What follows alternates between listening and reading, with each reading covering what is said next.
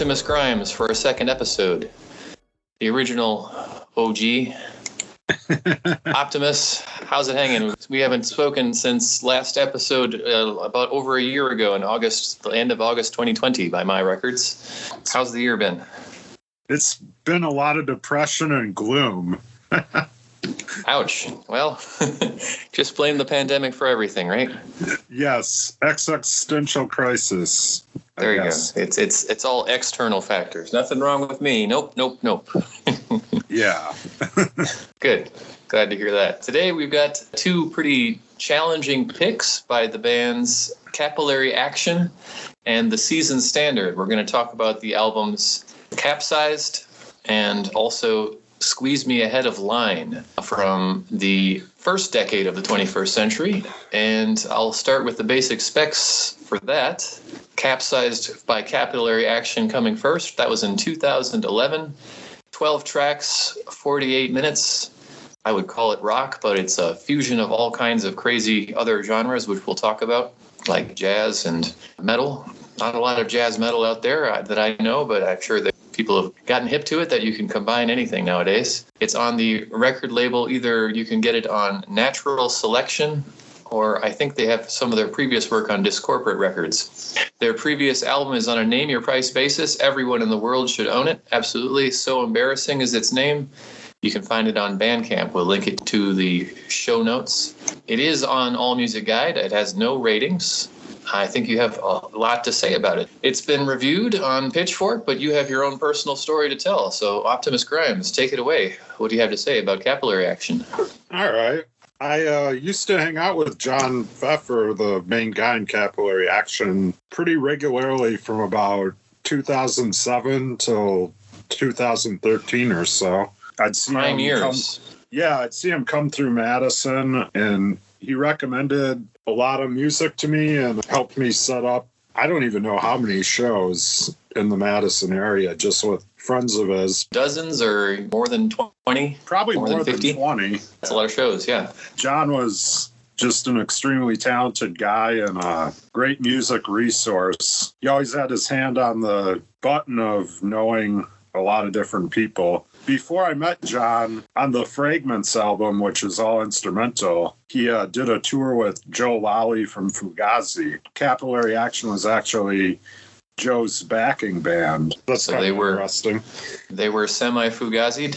Yeah, I guess the story goes is Joe had a backing band and they bailed on him, and John said, We can learn all your songs. He just ended up having them as his backing band, and they did some tours together.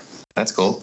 So, Very cool. discovered capillary action quite by accident. I lived at a co op in Madison called Nottingham Co op, and we did concerts in the living room, which was kind of a ballroom type setting. And it was about one in the morning one night. And I heard some people knocking on the door, and it happened to be John. He's like, Oh, somebody told me I could stay here tonight. And I'm like, Well, we got couches in the living room, so I guess I have at it. And we got talking, and it turned out Capillary Action had a show at the High Noon Saloon the next night with Uz Jsme Doma, who's a Czech band. Also pretty Another- crazy. Yeah, and another Nottingham alumni, Jeremy. I can't think of Jeremy's last name. Not like it matters, but he had a band called Bastard Trio, and they played the show too. But it was John, Ricardo Lagomasino, and Kevin McHugh as a three-piece version of Capillary Action. I watched the set, and my mind was just completely blown. I was like, I better get all the music I can right now. Dig your nails into them as best you can, huh? Yes. so I was pretty hooked with So Embarrassing. It was like my favorite album that whole year, and I listened to it a lot. Capsizing eventually came out about three years into my relationship with John, and he had told me, he's like, this is going to be completely different from the last album, which Mhm. I don't know if it necessarily was, but not having an electric guitar like on So Embarrassing and using a nylon string was definitely a big change. For sure. You can tell it's the same band, but they have a very different sound. I agree. We've heard a fair bit of music in our time. It is so rare for the reaction to seeing new group, uh, for the reaction to just be awe. to have to stand back and kind of take it in. It's like, this is totally different. Yeah. How often does that happen for you? It doesn't happen very much, in all honesty. It was kind of along the lines of like me seeing King Crimson for the first time. It was like, wow, I got a new favorite band now. No, it uh, completely reconceptualizes what music can do, and that's uh, that's a mouthful, a mouthful and an earful. I'd be kind of curious if other people had kind of a similar reaction. I remember just being at the show and the whole night was great. Like it was Jsme Doma. I remember being really good, but I bought their record too, but I didn't really listen to it as much. They're also very much an acquired taste. I, I want to say almost punk ska, but also very European, almost I don't want to say klezmer metal, but Yeah, that might be a good description. definitely a good pairing. We could have just as easily paired their album Ears with this album, and then it could have been a full scale concert nostalgia piece. But uh, Yes. how many times have you seen Capillary Action live? I guess I saw them about 10 times. Wow, 10 shows Yeah. for any band is very impressive. I don't think I've seen any band more than three times. I've seen Pinback live three times, and that's my top. Also, don't nearly socialize with anybody, obviously, from bands Yeah. nearly on your level. So, very impressed. 10 shows, wow. So, uh, all in Wisconsin or in other locations Uh, too? some in Chicago and probably Large- Milwaukee too. They, yeah, they, I'm surprised they had toured extensively through the Midwest, and that's another good luck thing.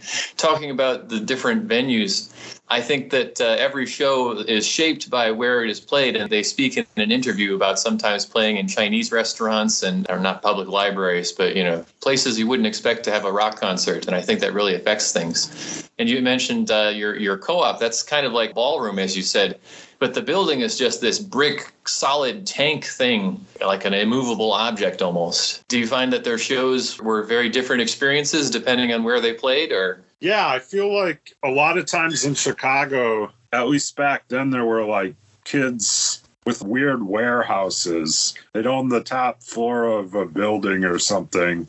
And you just like show up to this random big ass brick building. You'd be like, where's this at? And then you'd have to like walk up a few flights of stairs. so like the ghost ship in oakland where you're really risking your life to see the show if there were a fire Yeah. everybody would die kind of a thing great great Probably in, uh, something like that, but without all the pallets stacked up. hopefully we hope yeah yeah Yeah. In New York, one of my favorite New York experiences was when David Byrne was going to give a TED talk on the influence of venue in music concerts. He was saying about how different bands are better equipped to play stadiums versus intimate small live shows. And he said he, he did a lot of research for his talk saying that studying bird calls basically. Some birds sound better in forests, some sound better in the open in the city and so on when their birds are singing. And ornithologists, they stood up and said, I'm a musician and I study birds. We should talk after the talk. And so, so I was in the front row watching David Byrne over his lectern and sitting down. All I could see was his talking head. Venue, it makes a difference. Yes, it does. There's certain bands that can handle an arena and other bands that can't. Uh-huh. Thing in between, too. on tour, obviously, you know, there are financial considerations. You don't want to take a whole orchestra with you on the road in a van, for example, or let Mhm. alone across international borders. He says he strips down. You you said they were a three piece when you saw them in Madison. That's yes, that's, uh, the first time. okay. So that's just like a guitar, a keyboard, and drums, basically, Yes, or yeah. maybe maybe a bass Yeah, guitar. Early on the first three or four shows I saw of them, they were a three piece. And then with capsizing, John expanded it out and he had like an accordion and horns and a drummer and then himself. every different combination. He says he likes to work with different musicians. And at one point, you wanted to play the drums for them. Is that right? Yeah, we were kind of flirting with the idea of it. And as usual with mental health issues, it kind of got skirted to the wayside. Oh well, you know. Yeah. There's always next time. Yes. Although I don't think there is a next time at this point. Well, we'll talk about that too. Why is there a peak in this era? We all have our window of receptiveness and our, our most inspired times when all the ideas and juices are flowing within us. Yes. Doesn't, doesn't last forever. no. I had to learn about this band from you. They apparently formed at Oberlin the year after I graduated in 2004. They also are said to be variously from quote unquote New York City or Boston or Philadelphia. He gives an interview from Seattle, uh, which we'll link to in the show notes. Uh, yes, it always seemed like John was claiming to be a resident of different cities during this time period. Right, right. Well, I mean, if you're on tour, then it's legit. You have to be of yeah. the place where you're in. As far as Oberlin bands go, I think you mentioned probably that the others are also from there. I feel kind of out of touch with my school finding out from my fellow high school classmate from rural Wisconsin th- about this Oberlin band. It's a little bit embarrassing. so embarrassing, I might even say. yes. You had a little bit of age uh, on Don and Ricardo and Kevin. That's my only excuse. Yeah, that they formed after I was gone. So, that, but they were probably, yeah. I don't know if they were freshmen by the time or exactly what. Anyway, I'll have to take the hit on this one and eat some crow for not knowing about them. yeah. But no, they're absolutely life changing. And I have to wonder, what does you think is the audience for you? Have you recommended them to people and what have been the responses? Have you turned anybody else on besides me to them? Well, a lot of my roommates back in the day, I remember living at Nottingham Co op, we'd play capillary action in the kitchen a lot while we were cooking dinner, doing dishes. The dishwashing music, you're going to break the dishes to this. yeah. they're, they're going to smash on the floor overstimulate your Hobart. yeah, yeah. The divine Hobart was in the kitchen there. that's right. That's right. That's the, I think that's just a, a, co-op standard. My co-op had a great big Hobart too, and everybody on the cleanup times, everybody was always saying, "Hey, don't bogart the Hobart. It's my turn." so I'm I'm tired of scrubbing the floors and the washing pans, and yeah, Hobart's the position, the battle station you want. Have you recommended them to any like close friends or family members? That's really, really what I'm curious because this is a, as out, out of obscurities generally trying to do, we, we focus on bands that haven't really, I wouldn't say hit the big time or been very famous. They've toured the world and they're probably almost certainly notorious, but very far from famous. Would an average person be able to handle them? I don't think so, in all honesty. I always tend to like uh, music that freaks people out, I guess. I remember working at a factory back in the day and playing stuff like this, and the guys at the factory would be like, How can you play this kind of crap all the time? but okay. they'd be listening to like WJJO, which I find just nerve wracking. New rock, solid rock. yeah. yeah, those were the days. This could be considered almost jazz fusion in a way, as with our other album picked by the season standard. I mean, anything where jazz, if you even say the word jazz in some circles, it's like you're going to freak people out. Yeah, and jazz has so many different things it's gone through. I'd say this incorporates a lot of that, but then there's also something very unique about it, too. Absolutely, absolutely. Ricardo on So Embarrassing was just like an incredible drummer. He was so much fun to watch. I guess Hella is the drummer and Lightning Bolt are the ones that I think of as examples of really energetic, really frenetic, and complex. But mm-hmm. then I think from those levels of drummers, capillary action will switch in and out of that and suddenly become a Latin a Latin salsa band right in the middle yeah. of a song. and so to switch from Hella to to I don't know what some Wiener, not to use a racial slur or anything, but uh, switching on the turn of a dime within a song and these songs are not long by, by any means. They're they tend to be like three and four minutes long, the length of an average rock single, I suppose. So it's not like they have okay, we're building up to it. Now we're going to change time signature. Or now we're going to change to Latin or something. It's like boom, now we're a totally different band, totally different song, almost. Yeah. and that's got to be hard to do. It seemed like John had a lot of definitely like a leader of a band. Like he'd come in and be like, I got this all thought out. Like, here's how I want it to be played. He said in the interview, and it's assumed, I think, for the most part in jazz, that there's a whole lot of improvisation going on. In the interview, he says these are not improvised songs. These are every note is very clearly composed and planned. If there actually were improvisation, things would fly off the rails pretty quickly. Improvisation, this is not. I didn't get the impression there was much improvisation at all. Some jazz fans, if you're coming at this from a jazz perspective, a lot of people prefer improvisation, and that maybe they think that that is how you show your real skill as a musician is when you're communicating live in the moment. But I think to actually compose something, and they might say that if you're totally composed, you sound contrived by comparison. But to call this contrived loses focus on how unpredictable and just what are they going to do next kind of the feeling that I get. The question I have to ask is where does one uninitiated kind of like if you're not educated, it's hard to listen to jazz, hard to appreciate it.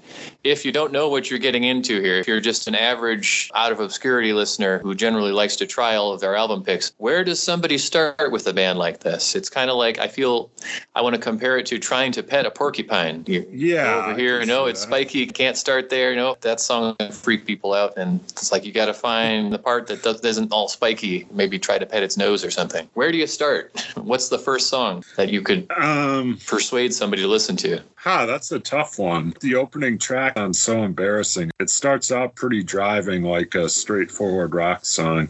I think so embarrassing if you compare the two. There's a very clear inroads to fans of Mr. Bungle. And, Yeah. um, Which is funny There's the- because I remember John specifically saying he absolutely hated Mr. Bungle.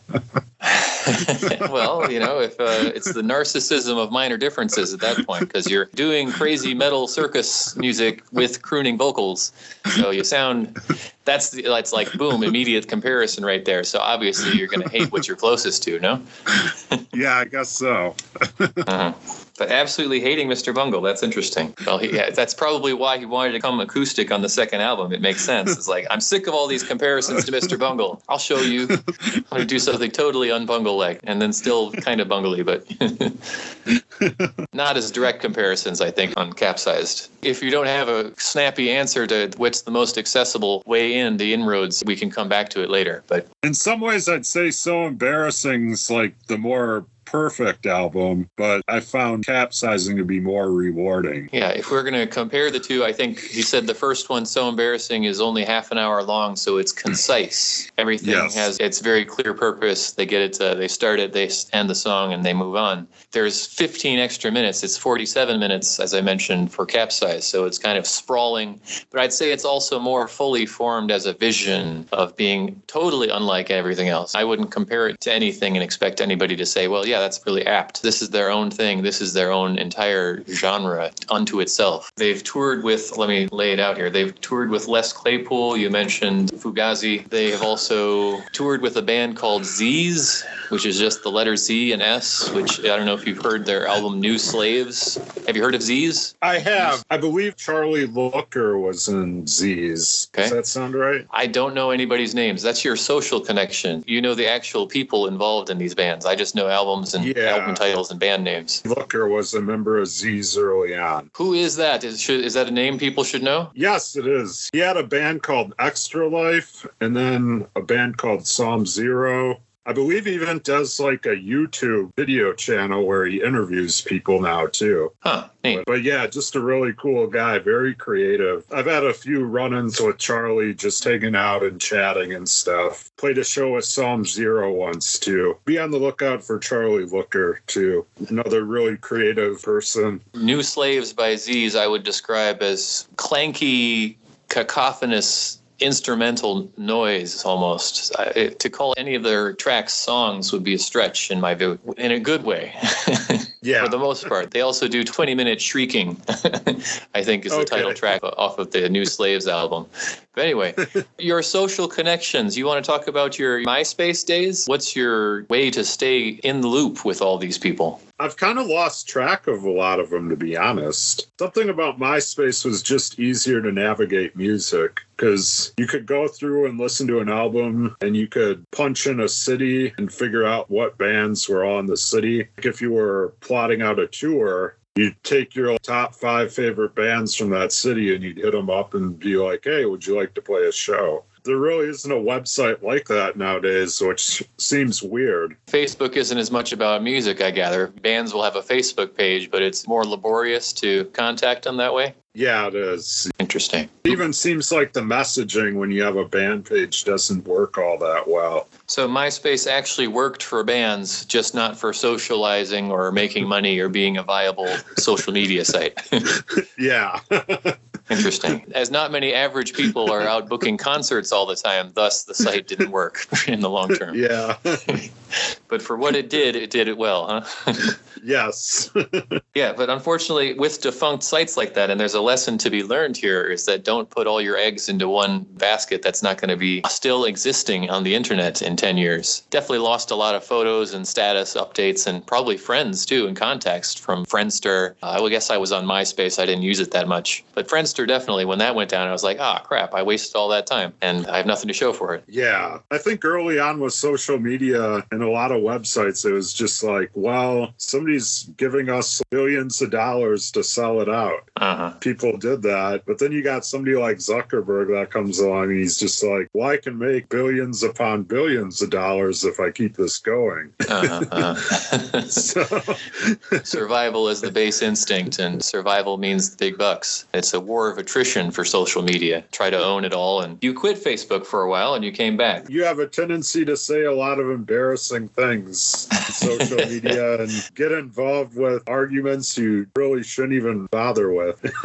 There's a lot of toxicity, I'll say, yeah. I think it was a degree of embarrassment. If you post things impulsively, yeah, but if circumspect about it and self-conscious, maybe that can yeah prevent that I'd, a little to some extent. I'd say you're an excellent poster. You have regrets. You've lost all of your correspondence, you say, from those days. Do you think it lives in your memory and you are you embellishing how well it worked? Were there actually some acrimonious exchanges and arguments with bands and hey, why didn't you play this show and why didn't you pay me kind of a thing? Thing exchanged on MySpace also? Not too much. I think there's kind of an understanding with show booking that there's not a lot of money to be made in it. As far as I've operated, I've booked all these shows and been in bands and stuff, but I've never really made much money doing any of this stuff. It's kind of been a labor of love, in all honesty. I think it has to be, yeah. Would you say that yeah. if you break even, you're lucky even that much, or were there any yeah, like highlights where you made a, thousands of dollars in one night? No, there's never been like a thousands of dollars night. Usually, if you make like 300 bucks at most, that's a pretty good night. And that's divided among a band that has to obviously not want to be a full orchestra at that point if you're dividing $300 yeah. on a good night. Yeah, and that might even be like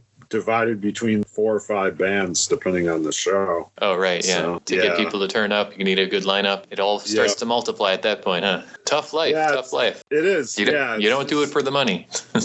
no, I think for a lot of touring bands, if they have friends in a city or somebody agrees to like give them a floor to crash on and a shower and gets them off to the next city, that's a pretty successful night. You're talking real underground here. yeah, I am. Word of mouth and sleeping on sofas and floors, not hotels. on the plus side, you don't have to deal as much with egotistical managers and producers who are in it for themselves and trying to do it for their label and so on. Yeah. I think one of the capillary action songs on So Embarrassing, he says, You will always be self release. Yes, I wanted to talk about that. That's like the scariest thing. We just did our Halloween episode last time. A curse that you put upon the other underground artists is like that's the worst thing you can say to somebody. You will never have the support of a record label or a manager. yeah. It's a great song too. Well, you can feel the pathos in there. It's a deeply meaningful phrase to be self-released, apparently. Yeah. and there's that one good clip of Capillary Action where they're playing Elevator F on a yeah. Fritz TV, and the guy says to John something like, John, why do you do music you do? Or something. And he's like, I have no choice. Would you willingly subject yourself to this kind of lifestyle? I, are you insane? what was the smallest crowd that was there and what was the biggest? I would say most of the shows attracted about 30 to 40 people. I mean, wow, that's pretty small. Yeah. Maybe my memory's kind of off. I remember being at a warehouse show in Chicago where it seemed like a lot of people were at it. My so they're definitely yeah, I, I, bet memory fades over time too with all the time and the drugs, prescription and non-prescription.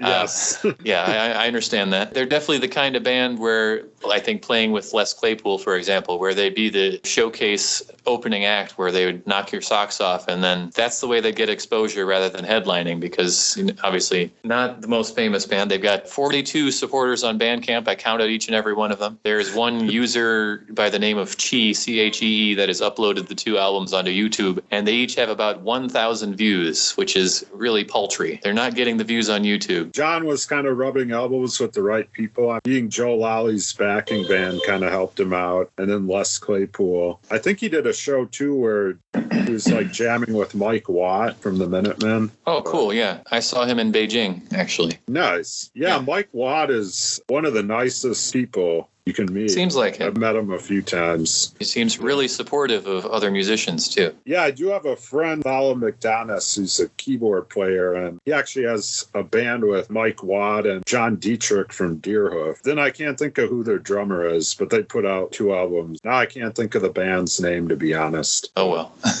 But Thollem has upwards of 100 albums he's put out with various people. I just downloaded, bought rather, on eMusic, a group called Cuz, C U Z. You familiar with them? No, I'm not. Their album Tamate Bako from 2014. I think it's a Mike Watt collaboration. He actually sings vocals on some of them. He's kind of got a growling voice. Yeah. Lots of collaboration, lots of different ways to make it or not make it. the exposure really comes from playing with, as is usual, more famous people and then wowing others. And maybe the really hardcore people will seek them out when they're headlining shows like you. of this album, there are five mixed ratings on progarchives.com. So it works as prog rock. We'll talk about recommended if you like bands. Not sure that I would have considered this prog rock without having known it was on there. Rate Your Music actually has 50 plus ratings, but uh, it's kind of a middling three out of five. There's obviously they're big fans, but overall the average there's a lot of also people who hate them. They're not a band that you can be indifferent about, and it all does average out to a three out of five rating on Rate Your Music. But in terms of actual reviews of this album, I kind of drew a blank. Have you seen any media reports on this album? Did see some an interview that we'll link to uh, mainly about uh, so embarrassing. Pitchfork actually. We're going to talk about Pitchfork for a minute. They just put out their 200 best albums list since 1990 to the present, based upon their readers poll. And it was basically I don't know if you saw their article. It was Radiohead, Radiohead, Radiohead, Jay Z, and Kanye over and over again, basically. Oh, man. it's like thank you readers for amplifying the consensus And, Yeah. uh, not- i have my complaints about pitchfork but they do do a good job of getting more obscure things out there and giving them some attention and serious consideration worth it just to see how homogenous people's tastes are i think one of my friends put it people put their favorite band on there and then for if you rank 1 through 10 then you just put all of their albums on the list as if one band can monopolize the best albums of the past three decades Radiohead, I loved it when I was in middle school, but then I just Exactly. kinda got bored with them. well, for a lot of people, that's as edgy as they can get. You know, like Radiohead is sad. I want to cut myself music when they're really feeling down or something. It's like, whoa, Radiohead, Yeah. you're really hardcore. Whoa. And I think and then that you got for, people like me that are like, "Oh, today is the day." Like, there's the Uh-huh. soundtrack to the mental institution. there you go. You have personal associations too to deal with. yes. uh-huh. We associate certain music with a certain time in our lives, whether it be hard or good. We come back to certain bands when we go through hard times. They are our comfort blanket. yes, that's true. How we get through things. That's good. For Pitchfork's album list, check it out, but I wouldn't put much stock into it. Stick to their regular reviewers who have more wide ranging tastes. Pitchfork it did actually review all three, there are more than three, rated uh, Fragments, the instrumental album. They also reviewed So Embarrassing and also finally Capsized. I find it interesting. The guy's really uh, astute and has thousands of reviews on the site. He actually found that they got gradually worse. He really liked the instrumental one, gave it a 7.5. So Embarrassing, gave a 7.3. And then Capsized, he gave a 7.1. I have to ask, though, what is the meaning of a 0.2 decimal points difference between these albums? What I, I would love to hear a systematic explanation of what does it mean for this album to be 0.2 ratings better than the previous album or worse? Yeah, and I just give it the half point or whatever. Going from half, I think, is even a, a stretch, or even doing one to 10. Is it a urination contest? I feel like Fragments is by far the weakest of the three. you You mentioned that well, in the interview, he said he went to vocals. He had always intended to include vocals, but just wasn't comfortable singing in front of people. And So it was a matter of stage presence and self confidence, self consciousness. Fragments, it's kind of like it starts out with this really good track called Ticking Ghost. The rest of the album, it's not as good as that song. It's kind of like a letdown. You're like, oh, well, the first track started out so strong. And then Mhm, everything mhm. else is pretty good, but a lot of the songs would benefit from vocals. I mean, I love So- instrumentals, but if you actually want to get heard by anybody, you have to sing, basically. Yeah, exactly. or if you want Yeah. to do a concert. The guy who reviews them on Pitchfork, his name is Joe Tangari, T A N G A R I, and he usually reviews African and jazz and has a very long profile. The phrase that I liked from his reviews is that capillary action sounds, I quote, like three Need New Body songs fighting. and uh, I don't know if you're familiar with Need New Body. You heard Need New Body? No, I haven't. Uh, they're great. They're a little bit more minimalist, also unpredictable. They don't believe in structure and stuff, but they're kind of stripped down to just guitars and vocals and loud Okay. drumming. Like three of their songs fighting, and you get one capillary action song. I thought that was a great turn of phrase. Yeah. Very accurate. We'll come back to their discography after we talk about the album itself. Are you ready to talk about individual songs? Yes, I am. What did you like off of Capsized? Well, I like the opening track, Meth Heads and Mormons, a lot. It's got a real good chorus there. Titles the chorus. And Yeah. uh, something to hang on to, which you need in these kinds of songs. Yeah, I like the line. It feels like we're on a suicide mission, but we're past the point of no return now. Wow, cool, cool. I've heard this album, I would estimate nine or 10 times, and I have not gotten to the point where I can really focus on the lyrics. And in the interview, he also says uh, it's better to have songs that you maybe don't understand and can't appreciate on the first listen, and that you have to listen to many times before you get it, quote unquote. These are definitely those kinds of songs, but I, I guess I'm still not to the point where I can. I'm not a ly- lyrics person in general, but I'm really, really not a lyrics person when I still, what is this song going to do, sort of thing. Although I've heard it seven times before, I still don't know what's next. Yeah, yeah, this is a band I probably am guilty of singing along to in the car all the time. yeah, at the same time, I can sing along to certain parts. Like, you know, if the title is the chorus, it's great. There's harmonizing, you know? Yeah, On the first album, there was, I think, a little bit more metal elements, and I, he does croon a lot. And I will compare that to the season standard, where there's actually metal screaming. But these are a sing-along group. You could do karaoke to these things. yes, you could.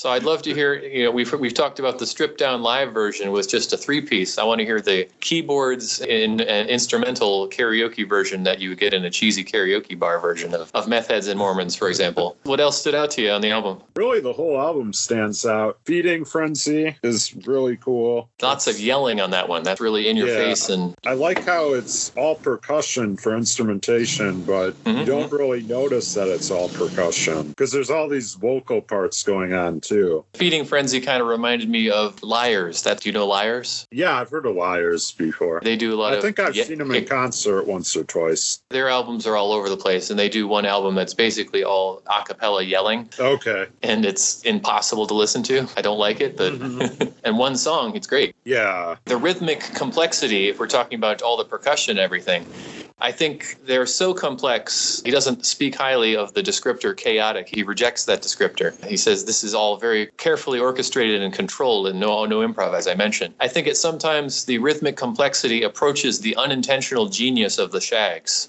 where it's like you can't identify their meter or what time they're playing in and it almost sounds like it's, you know, just random clanging. Yeah, I could see that. The extremes of compositional complexity eventually meet up with randomness and total lack of skill. Yeah. kind of like uh, the extremes of politics where communism and fascism are both totalitarian extremes, sort of a thing. yeah, exactly. The ends of the spectrum eventually meet up. hmm A lot of stopping and starting in songs, too, I'll say. There's nothing calm really to hold on to. There's no song that's an easy listening version to get you hooked, but there's a lot of passages of silence where they'll lull you into thinking that, oh, they, the song's over. No, here's another section of it. Yeah. One of the songs towards the end of the CD, I think he's referencing a van accident they were in actually. Oh, scary. Yeah, the one where he says something about an unsalted exit. If it's about salt, it must be brackish love. Yeah. I put that on my compilation of music about life on the high seas and about oceans and shipwrecks, actually. But if it's actually about a van, that's interesting. I didn't know. Because he says our equipment was lost but our lives were saved. I guess you could compare that to being shipwrecked at sea and washed on a desert island or something. Yeah. There was actually a show I was going to have for Capillary Action at Nottingham Co op. The night before, they were coming from Toronto and they were going through Michigan, I believe, and they actually flipped their van over and they didn't make the show at Nottingham Co op. Ouch. Yeah. Vans are tough. Yeah. Yeah. Not I very remember- maneuverable. I remember getting the call from John and he's like, We're in the hospital. This was a bad night. Ouch. So- Yeah, the Midwest at certain times of the year is not when you want to be in a van full of instruments on the road, on the highways. There's some bad roads in Wisconsin and the Yes, Midwest. no, but the song Brackish Love, I thought, had some of the best and most exquisite string sections of any of his other songs. The thematic lyrics about the sea were what I took, and if it's actually about a van accident, I'm totally a new interpretation. I could be wrong. Maybe that's just how I interpreted it. All right. Well, if you associate it again personally, you've got the inside story. Yeah. Even enough to know the inside jokes about who was that guy, Shea? Kevin Shea, yeah. What's Yeah, the deal with that? I don't really remember what his story was. I think he was a musician out of Philadelphia, New York. That well, his, his work is on Touch and Yeah, Go Records, I think. Yeah, go ahead. Yeah, John liked him a lot. I remember John made up a run of capillary action T-shirts where he actually had a picture of Kevin Shea's face on the front. Okay. I didn't remember him having a particularly distinctive face. These are all skinny white dudes. well, it was like a picture where he was wearing these really weird sunglasses. Ah, okay. That's the ticket. Other songs that come to mind? I like the closing track where he's like, "I'm going pro." I'm grasping at straws. Yeah, yeah, yeah. That was actually, if you're looking for something to sing along to, that's definitely the best example. Life of Luxury, an intro and outro with conventional rhythms and very different moods throughout the song. So the whole outro is kind of a fanfare, if not a not a redux, not a what do you call that when you replay the hits of a musical? I can't. Uh, my music terms are escaping me. It'll come to me later. But you know, it's definitely a, a nice way to end. Then say now you've you've graduated from our test of your nerves and your, and your tolerance, and here we're going to give you some sugar at the end. Yeah, I know John has come out with songs in more recent years. It seems like he might put out a track every once in a great while. I remember one I heard, it almost sounded like he was going for a John Mayer style or Hmm. something. In the interview, he talks about would, whether he would like to cover a straightforward pop song or rather have a pop superstar cover one of his songs. Yeah, he mentions also that each of his songs goes through many iterations and it takes years to make every single part come together and uh, get refined and refined and throughout the process talking to other musicians and collaborating and so yeah, it's quite a process he's got. yeah. I would love to know what he's up to lately. I heard he's just living in the Philly area, basically. I know a few years ago when I had talked to him, he had actually done a play where it had a lot of percussion music in it, and that Mhm. was getting shown in Chicago. Cool. Or maybe it was like a musical or something. Kind of been out of the loop with him. Well, it happens. We fall out of touch. I think I'm also curious whether he's been able to support himself through music alone, or I think in the interview also he mentions having to make some deliveries or something, or has having a day job or something. I'm not sure. Yeah, I feel Yeah. like he mentioned something about catering. Yeah, exactly. That's unfortunate. I think that speaks to the injustice of our times. The music industry as uh, the winner take all market and the new streaming platforms that don't pay anybody but the superstars a living wage. Yeah, If you're not getting a million streams, you can forget about living off of your music, basically, these days. pretty much. Yeah. Unfortunate. So again, go on Bandcamp, everybody. This is a name your price album. Everyone should own both of them. I think it's only like seven dollars to put some food on his table. Yeah. Soapbox aside, I also want to say that the song Sweepstakes, if you're looking for a nice live performance of a video, I think it's a nice sing along song also. They take all of their instruments out from a parking complex and basically they play their song in, I guess, a hallway that connects two skyscrapers. It's kind of an overpass over a thoroughfare street. And so you see yeah, all I these like believe I've seen that before. random commuters being extremely confused as they pass by this them, them playing this the song and i think there's an accordion and obviously all, all, all acoustic on this album so it plays really well anywhere you can be a busker if you wanted to with these songs Yeah, you could actually. I believe on another side note, Capsize was actually recorded in Wisconsin. Capsize, they actually went to a studio in Minocqua. this was uh, engineered in minocqua and seattle so like where do you Yeah. compare compare seattle ann arbor and minocqua Yeah. Seems a bit of a strange combo. You're absolutely right. Yeah. Hooray for Wisconsin. I know uh, one of the guys on their tour they did in like 2011 was actually from Fitchburg, like a trumpet player. They've got a you know a long list of musicians, so you can't possibly remember everybody who's in the band. It's just not possible.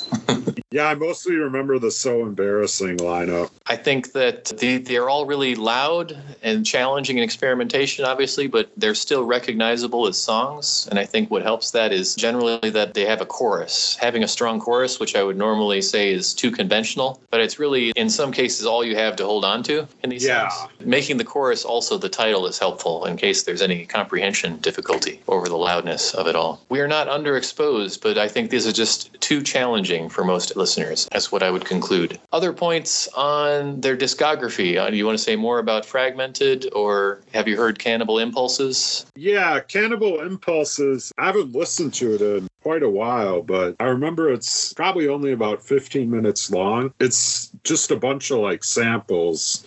Like it almost sounds like something somebody would have done in acid music. There's like a lot of voice samples, clips probably from movies and other various instrumentation. Okay, that's But, uh, interesting because one thing they haven't done, they've done metal with obviously hard electric guitars and they've done an acoustic album. Whereas I think we'll talk about Season Standard is a little bit more on the electronic side. So it's interesting to know he does experiment with some electronics and high tech sampling. All right, So- noted. Where can you find fragments and Cannibal Impulses? They're not on YouTube, they're not on Apple Music. In fact, there is no capillary action on Apple Music. It draws a total blank. Where did you find these things? I got them directly from the source.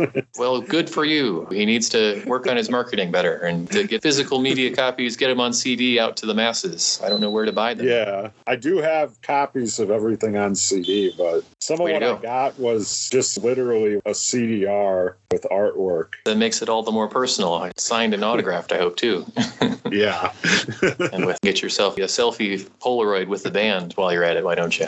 Should there be. probably are some interesting pictures lying around somewhere back then. Uh-huh, uh-huh. I'll bet, yeah. All these things must be documented. The first decade of the 21st century is the pioneering age for social media, digital media, and the era of the selfie. So, not like the 90s or the 80s and before, where we actually had to have a professional photographer in your concert to prove that it actually happened, you know?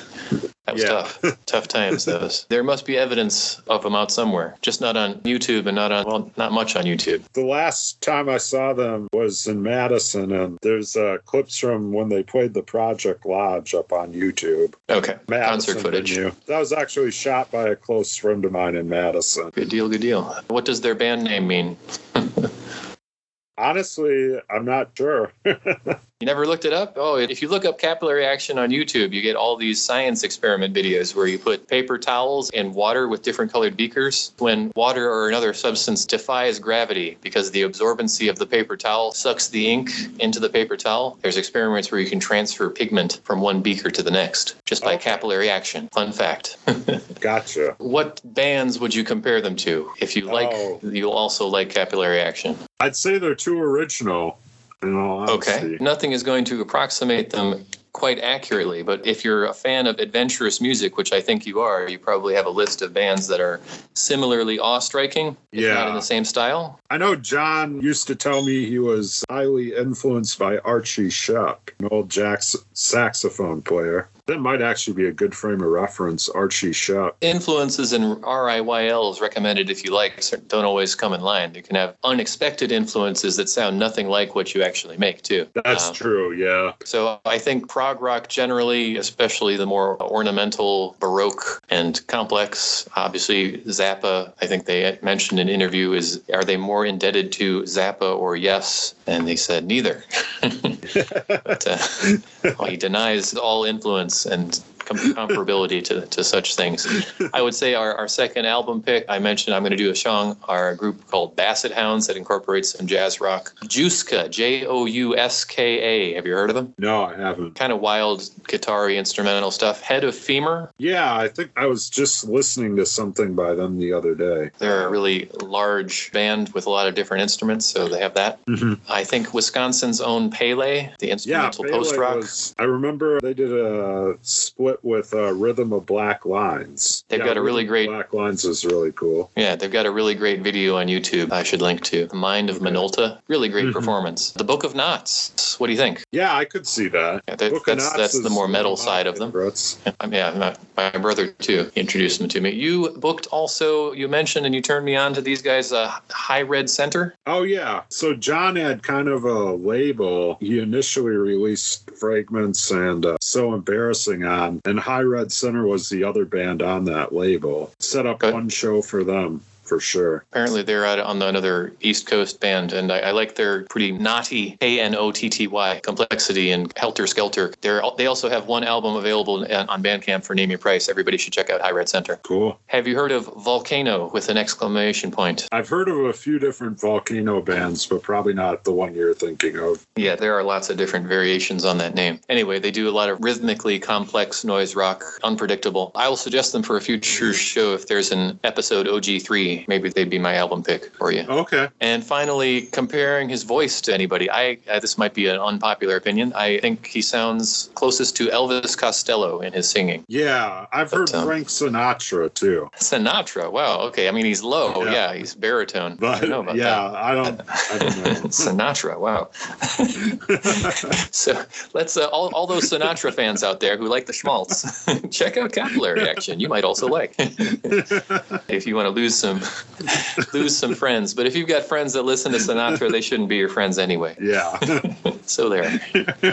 to close, I think this is a personal record for talking about one band or one album for the longest time. So we got to rate the albums. What do you think? I'd give it a Decimal nine. points. Okay. Hey, you want to expand on why? I think So Embarrassing and Capsize are like two of my favorite albums ever, so they just rate highly for me. Great. Uh, I've been pretty obsessed with them since day one. They have that effect if you're in the mindset and receptive. I wish John would have came out with more albums since that time period, but it Well, it's hasn't. a quality versus quantity thing. I mean, they could put out crap too, and yeah. if they tried to Yeah, you got to wonder if he just wasn't inspired or who knows what. But My theory is economic. If you're actually working a day job that crushes the soul and the spirit, unfortunate that so many of our great geniuses of our century, of our generation, are crushed by student loan debt and the need to pay rent. You know, yes, music is not where you go to lead a comfortable lifestyle by any means. no, it isn't. Yeah. It's not about talent and innovation, definitely not. It's about having an entire corporate machine behind you to make yourself inescapable so that self promotion isn't necessary. Mhm. That's my rant.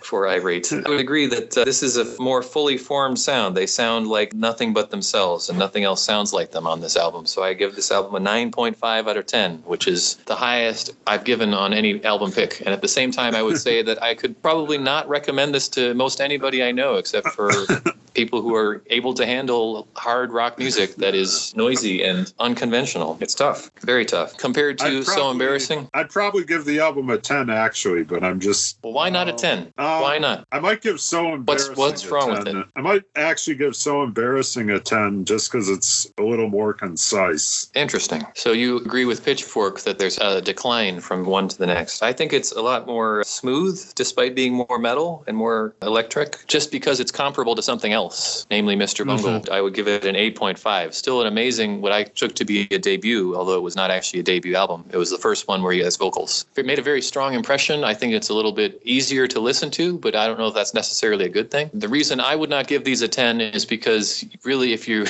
there are certain situations in which this is an inappropriate album to play. yeah. like when you're trying to relax, no, it does it just doesn't work. no, Turn the volume way down, but then you're kind of not really listening to it, are you? it's a great driving band. if you're falling asleep while you're driving, especially, Yes. you're not going to fall asleep to this music. I like heavy music for driving. Long road like trip. cruising or- the hellscape in a metal fashion. Excellent. Excellent.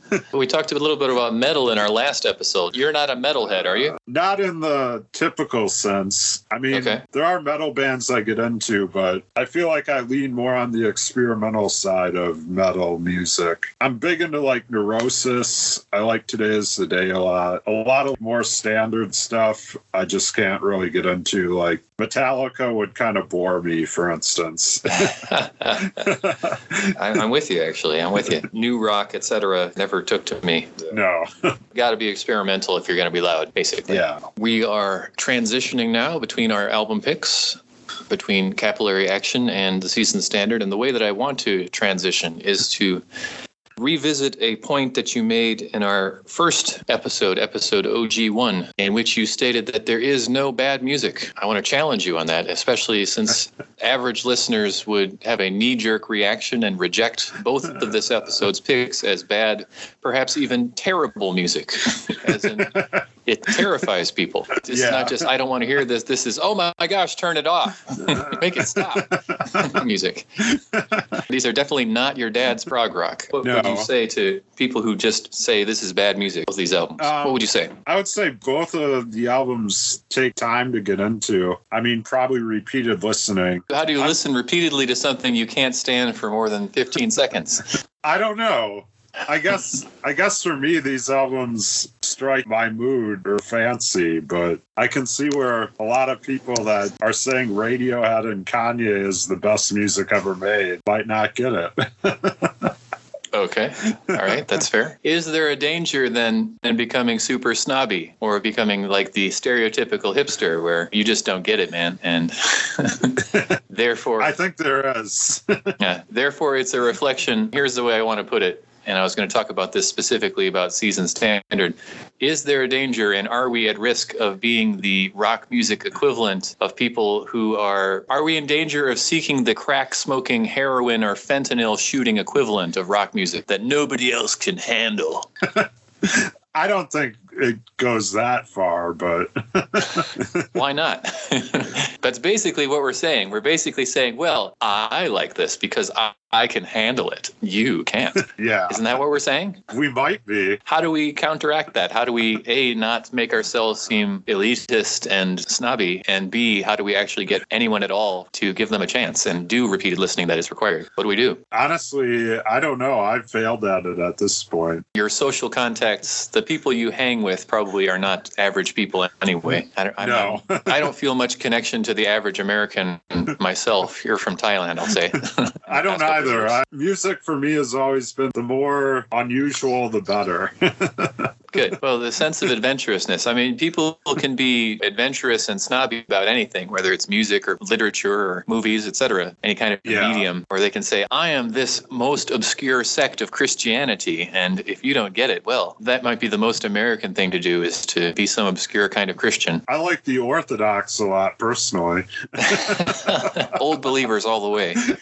Yeah. Old believers in Russia, they're, they're the ones that went to war over how many fingers you do your sign of the cross with. Go to war. I mean, one of my best friends is an Orthodox monk. there you go. Yeah. and I like all those icons and I like the Archangel Michael. And yeah, it's cool stuff. Good deal. Good deal. so you pick your poison, basically. Everyone should be snobby about something, but there are plenty of people there who are unquestioning the life unexamined sort of thing, where they just do mainstream everything, and that bothers me. yeah, it bothers me too. Well, I mean, I, Outside the I boxer, like- forget about it. I feel like capillary action should be mainstream music or should have been played on the radio a lot. uh, college radio, I hope it is, but Yeah. even then, only certain shows on college radio. You could imagine hearing it on WORT, I assume. Yeah, Certain- I could certain see shows. that. We'll punt on that question for now. It'll probably come up if we do another episode too. what is actual bad music? Bad music is mainstream music that doesn't innovate or doesn't make your hair stand on end. That's bad music. it's good to have music that gives you like goosebumps, you know? Absolutely. Yeah. The frisson, I don't speak French, but that's the cold chill that you feel running down your body with a new experience that hits all the right notes for you. Yes. If it doesn't do that at least once, then you're wasting your time. Both of these bands, they have two albums that are available. I you mentioned there are other Capillary Action albums that are available, but none, only two on Bandcamp for both of these. And they're both from, I think, 2006, 2008, and 2011. So has the sun set on these bands' chances to be heard and appreciated by anyone at all? I think so. I, I think that's why we're on a show called Out of Obscurity. Okay. so it's I mean we, we also hope to turn young people on to these things and people who haven't heard of them before because they weren't ever famous. And usually the way to get people interested is to say, hey, their new album just came out and it's really great. It's a real progression in their sound. All the reviews, the reviews that I mentioned, both in uh, All About Jazz for the season standard and uh, I don't even know the name of the site that interviewed Capillary Action. They're both saying, wow, you're, you're really advancing your sound. I can't wait to hear your next album. Little did they know there would be nothing forthcoming. kind of sad, kind of disappointing to say, well, if you have any chance of getting into them, that you forget about hearing anything new from. Why did this happen in the mid to late 2000s and early 2010s? Was that a coincidence?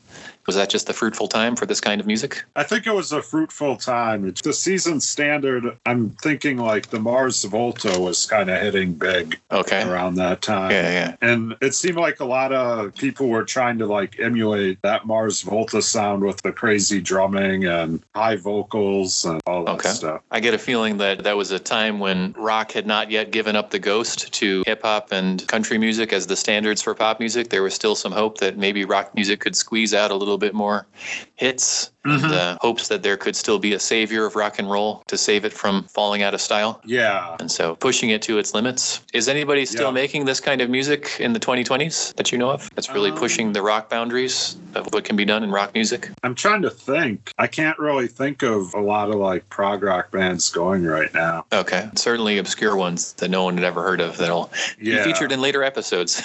I know in that season standard review there was like a brief mention of Mahogany Frog. Those guys Mahogany Frog. Now there's a great name. Yeah, those guys are out of Winnipeg, Canada. Canadian and, uh, prog rock. I believe they're still around, but I've heard in various other countries they'll sell a 5,000 seat theater. That gives me hope. yeah. But I saw them play in Madison back in the day, and there weren't a lot of people at their show. But I remember they were hauling around like big keyboards and stuff, and total like 70s prog rock. Great band. Who doesn't want to give up their Saturday night to Mahogany Frog? I would drop everything. Yeah, I would too. There you I go. love listening to their music. I'll have to check them out. Do you think uh, we've mentioned drumming? Do you think that the best rhythmic complexity should be kept on the drum kit, or I think Capillary Action does a little bit more with like shakers and maracas or something even, whereas the season standard does more electronic rhythms? Where do you put the rhythmic complexity? What's best? What's most suitable? Well, for me, Capillary Action has a lot more hooks to it. Uh-huh.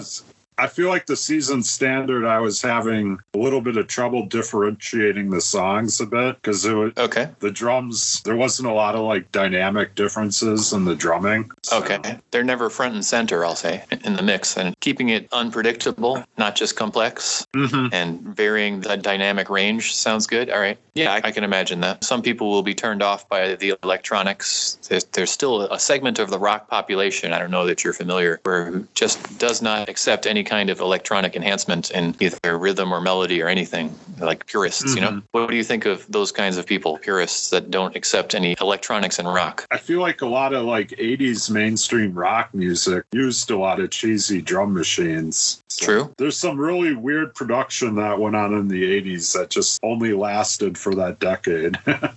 well, the technological advance of keyboards and drum machines, I think, yeah, and sampling technology yeah. made it a heck of a lot easier. Certain sounds from the 80s really sound dated to me, but then again, there's also a nostalgia factor to that. That's like going for that 80s sound that a lot of fans try. In terms of vocals, I would say, and to again use a political term, when capillary action goes low, the season standard goes high. He's got a yeah, I would a, agree. A higher, almost uh, not falsetto necessarily, but just a higher register, I guess. I don't know what the technical term for it is. Yeah, not necessarily not necessarily nasal either. I was wondering, are the season standard like singing in English or? I think so. Okay. How many have, times did you listen to the album?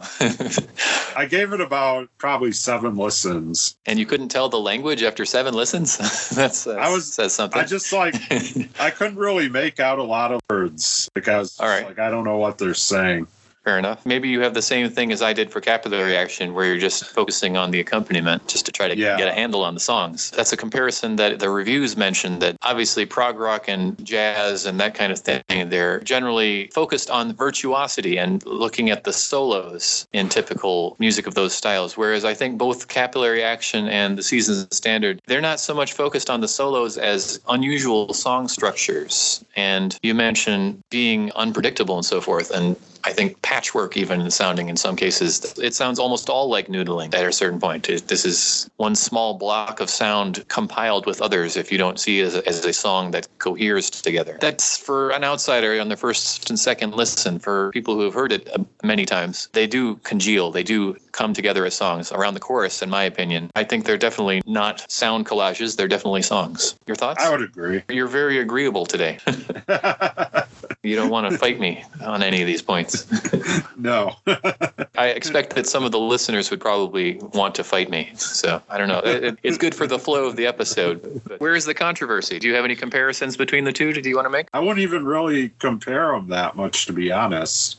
Are they mismatched as album picks for an episode? I don't think they are in the complexity of the music. Obviously, capillary action goes more an acoustic direction with capsized, even though you kind of don't realize it, whereas season standard is very electronic. True. I kept thinking Mars Volta a lot of time I listened to it. All right. You also mentioned My Way, My Love, the vocalist you, you compared to. Yeah, Yukio from My Way, My Love. I was trying to figure out who I thought the vocalist sounded like something I'd listened to a lot because it kept reminding me of it. And Yukio's voice sounds very similar to the singer of the season standard. So from Germany to Japan in English. Yeah. Connection is made. All right. Let's jump in then. The album is called Squeeze Me Ahead of Line. It came out in 2008. It has only nine tracks, but is 49 minutes long. The songs are on the long side. You can find this album and their previous Caudal Cameo, which is more of an EP. Both are available on Bandcamp on a name your price basis. I would recommend them. Anybody who likes prog rock, anybody who likes something sounding different, whether you're a fan of electronics or not, give them a shot. All it'll cost you a dollar, the best dollar you'll ever spend on Bandcamp for the whole site, I would say. Try So Embarrassing by Capillary Action. Try both of these albums.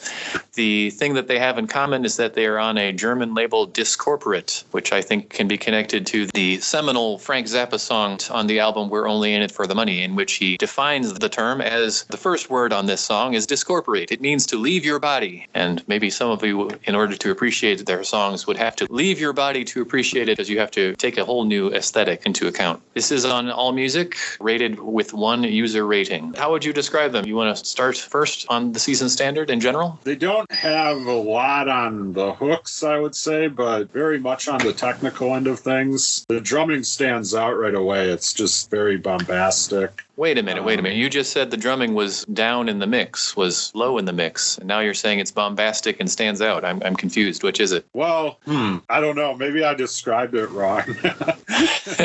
I guess I would say you do notice the drumming a lot. The bass work, too, it's just like, it's crazy. Would you say, in general, have you explored Discorporate Records? Is there a reason that they are both on that label? I've only tried these two bands, and maybe there are some better fits, better fitting album on there. Honestly, seems- I, I didn't explore Discorporate records a whole lot. I remember there's a band called Schnack out of hmm. Germany that's on the label too. okay. And I remember I booked a show for Many Arms. and They were on tour with Schnack. We mm-hmm, did that mm-hmm. at a bicycle store in Madison. So that's Cool. another label mate I can think of. Okay. Many Arms, another good wild drumming you mentioned also too, right? yeah. Same drummer as uh, So Embarrassing, Ricardo. Oh, okay. That makes sense. I think I have one Many Arms album. I don't remember if it was uh, on the John Zorn's label or not, but yeah, definitely they another an another album out on Tzadik. challenging, interesting stuff. Yes. Good label for sure too. Certainly good. The season standards album description is rather boastful. Yeah. They say that uh, some young kids from Germany managed to uh, lapping every electro guru, unintentionally, unwashed and without fresh panties. And they kind of have some big name players helping them out too. Like uh, Markus Reuter has a band called Stick Men, Uh-huh. and that's with Tony Levin and Pat Mastelotto from King Crimson. Well, shoot. Then, uh, okay. And then obviously Trey Gunn too was a touch guitar player in King Crimson.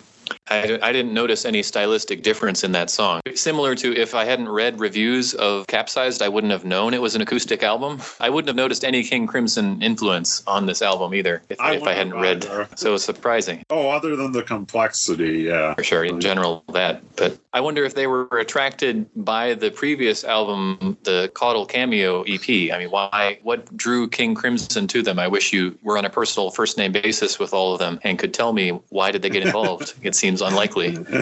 yeah. so work on yeah, that. Yeah, I mean, get call them up. it seems like Trey Gunn is just and Tony Levin. They just collaborate with all sorts of people. So they're just kind of slutty.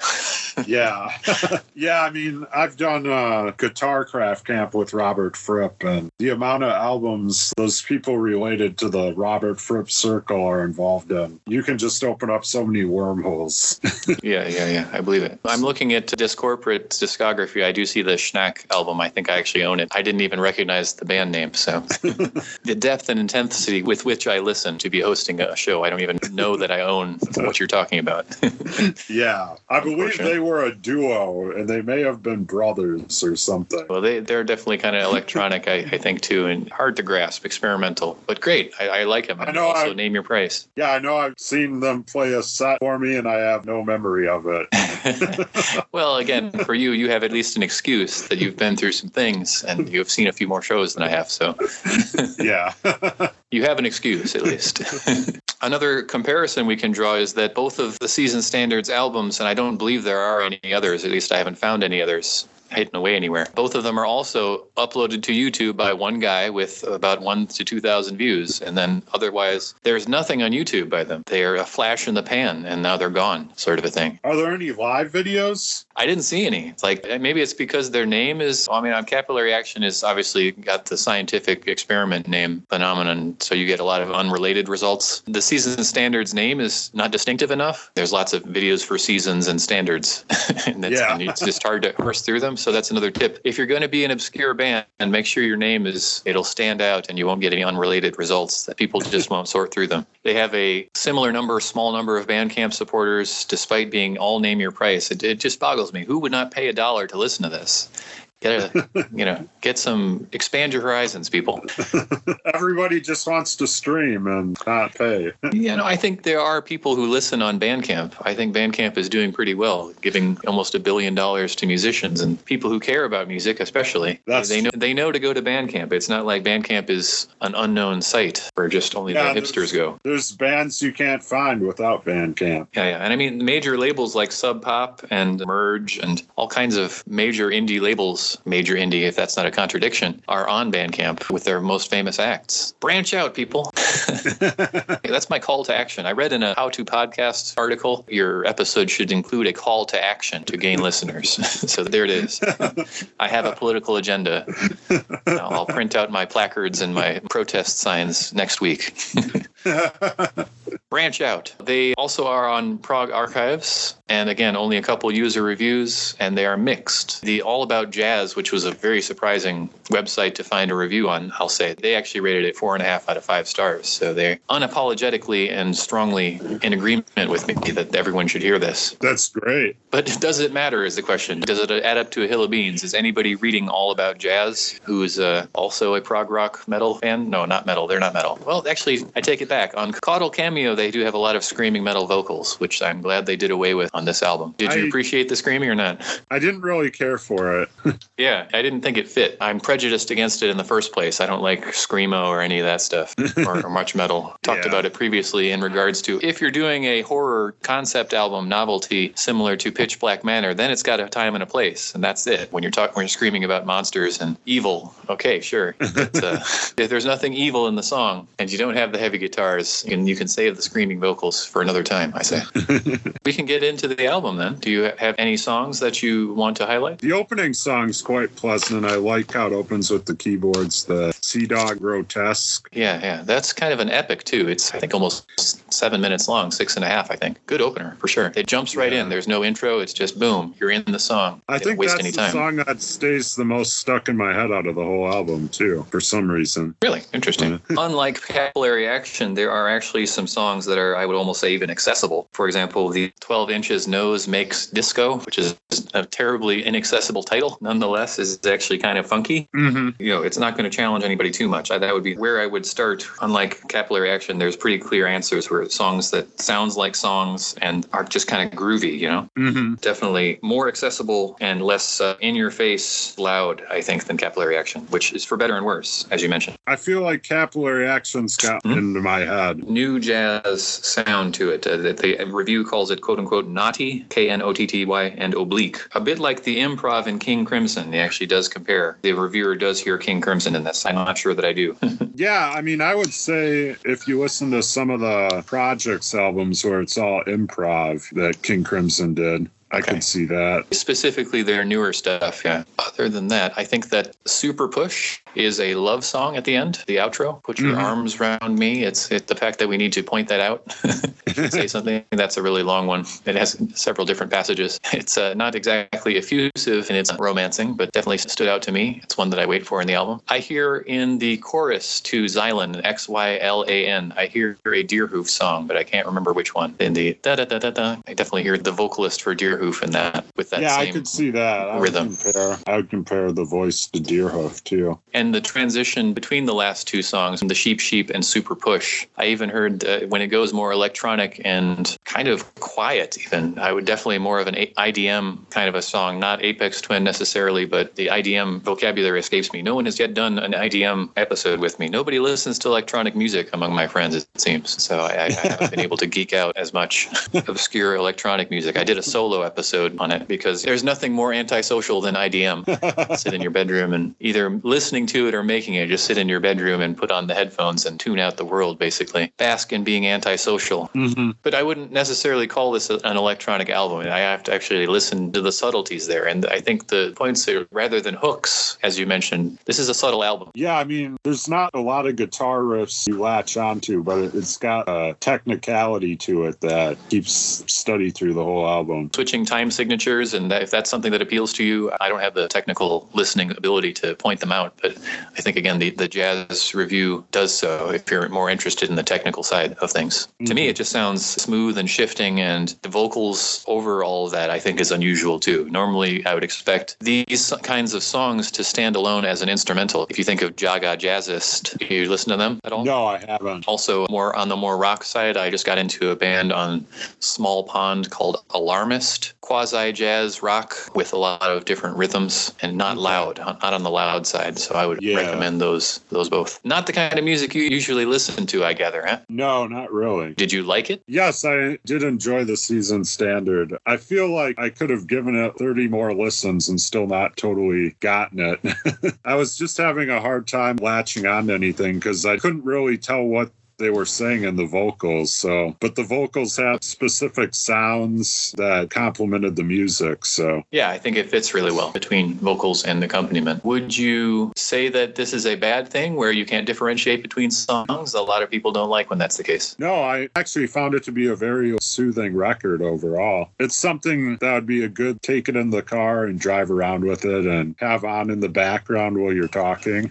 Now, wait a minute. I think you just like to listen to music in the car now. If they're different from capillary action, how are they both driving music? Well, capillary action keeps you up, and this one, it's good. You Like, fall asleep at the wheel? yeah, I guess so. I don't know. That's not a good thing, sir. Maybe I do just associate listening to music with driving in a car.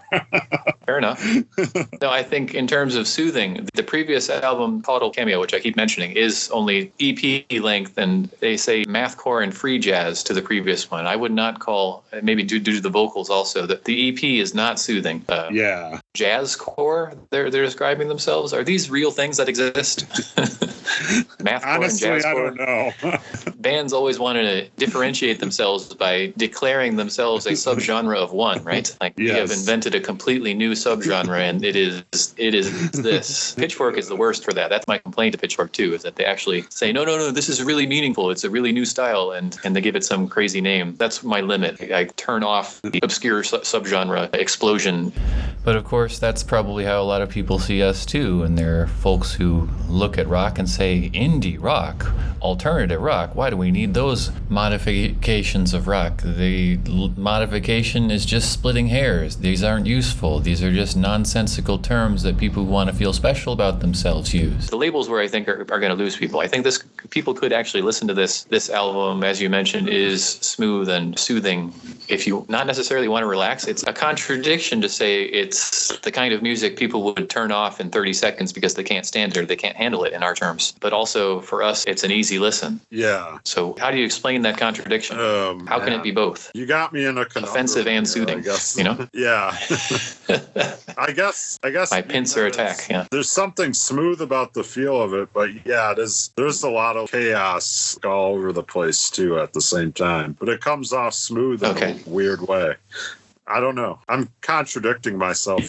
I'm trying to try to put a fine point on it. It's it's not loud, but it's uh, it shifts. You know, this is not a keep a steady beat music. People are used to something that you can dance to. I don't know if I could dance to this. First of all, No. and second, I think the vocals shift with it. It kind of matches, mirrors the melody, if you can call them melodies. But also that there is, uh, I mentioned no steady beat, and also it's there's no choruses. These aren't power chord songs. There's there's a lot of a lot of notes.